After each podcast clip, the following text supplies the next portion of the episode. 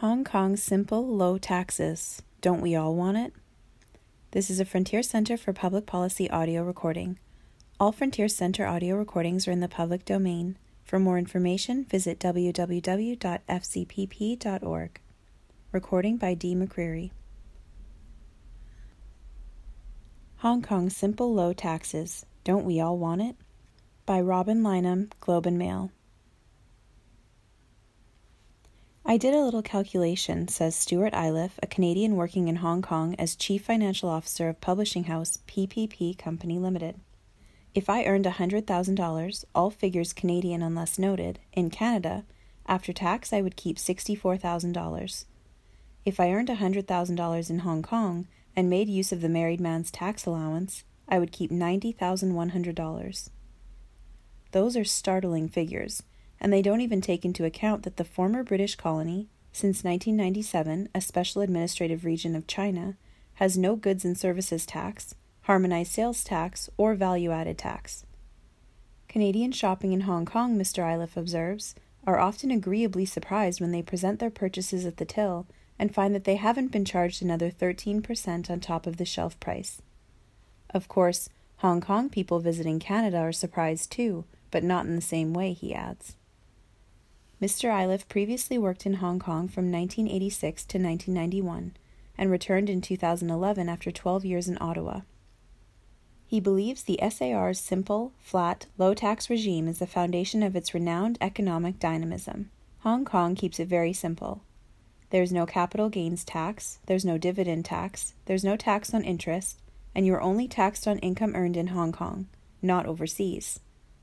The system here makes people more entrepreneurial Maximum personal tax is 15%, but there are lots of allowances to get it lower, and corporate tax is set at 16.5%. So people are not spending half their time trying to avoid or evade. You have money in your pocket and you do things with it. You invest. You buy shares or you start second businesses, he says. Ayesha Lau, partner in charge of Hong Kong tax at KPMG China, broadly agrees with Mr. Iliff but takes the view that low and simple taxation is one among a number of factors that make the city competitive.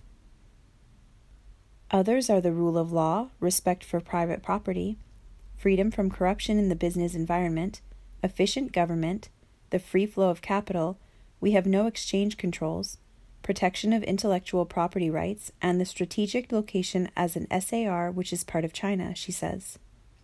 You need to be able to make a profit before you pay tax, so the entrepreneurial culture is not driven by tax alone. Historically, however, it is certainly true that in Hong Kong both private individuals and companies have long felt secure in the assumption that they will be able to retain most of the money they earn, as a matter both of course and of right. Before 1940, Hong Kong imposed no tax on income. One was introduced as a wartime emergency fundraising measure and later made to stick by the colonial government. It was originally set at 10%. In 2010, former Hong Kong resident Michael Littlewood, now of the University of Auckland Business School in New Zealand, published a history of the Hong Kong tax system, aptly called Taxation Without Representation. In the book, Dr. Littlewood argues that Hong Kong tax has remained at a low level largely because of a tug of war between government and the business community, which the latter has generally won. The city is full of paradoxes, and one of these, as Dr. Littlewood points out, is that Hong Kong's tax system, fundamentally unchanged since 1940, is both seriously out of date and ahead of its time. He calls the system perhaps the most successful the world has ever seen. Its great merit, as he sees it, is not merely that the tax burden is light, but that it enjoys broad based popular support, largely because it falls mostly on those most able to pay. Thanks to generous allowances for individuals on low incomes, the majority of Hong Kong's population of about 7 million pay little or no tax and in many cases live in subsidized public housing. This is possible partly because the Hong Kong government is in the unusual position of being able to substantially supplement its tax revenues with sales from the land bank. It has the freehold on almost all land in the SAR, and through property sales stamp duty, which controversially doubled in February of 2013. It also operates on an annual revenue surplus when most economies in the developed world run on a deficit. One reason Hong Kong has been largely untroubled by the austerity measures implemented elsewhere.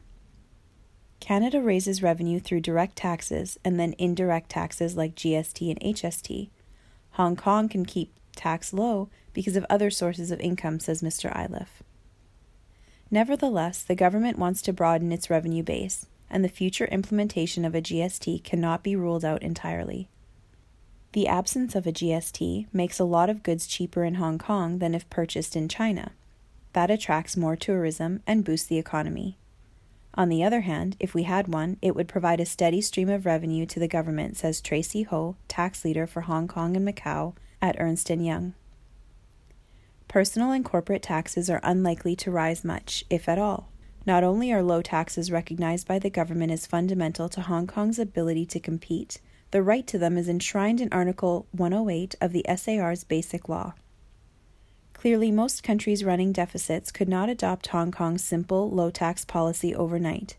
But as Dr. Littlewood points out, its success is proof that such a system can work in a developed economy, and is surely an argument for simplifying overcomplicated tax law which encourages taxpayers to search for loopholes rather than to just pay up. As Ms. Ho points out, in Hong Kong, a personal tax return has only four pages. Our system is simple and easy to understand, she says. Compared to just about any other tax law, ours is probably the thinnest version. Thank you for listening. This has been a Frontier Center for Public Policy audio recording. The Frontier Center for Public Policy is an independent, nonprofit, and nonpartisan organization that undertakes research and education in support of economic growth and social outcomes that will enhance the quality of life in our communities. For more information about Frontier, please visit our website at www.fcpp.org.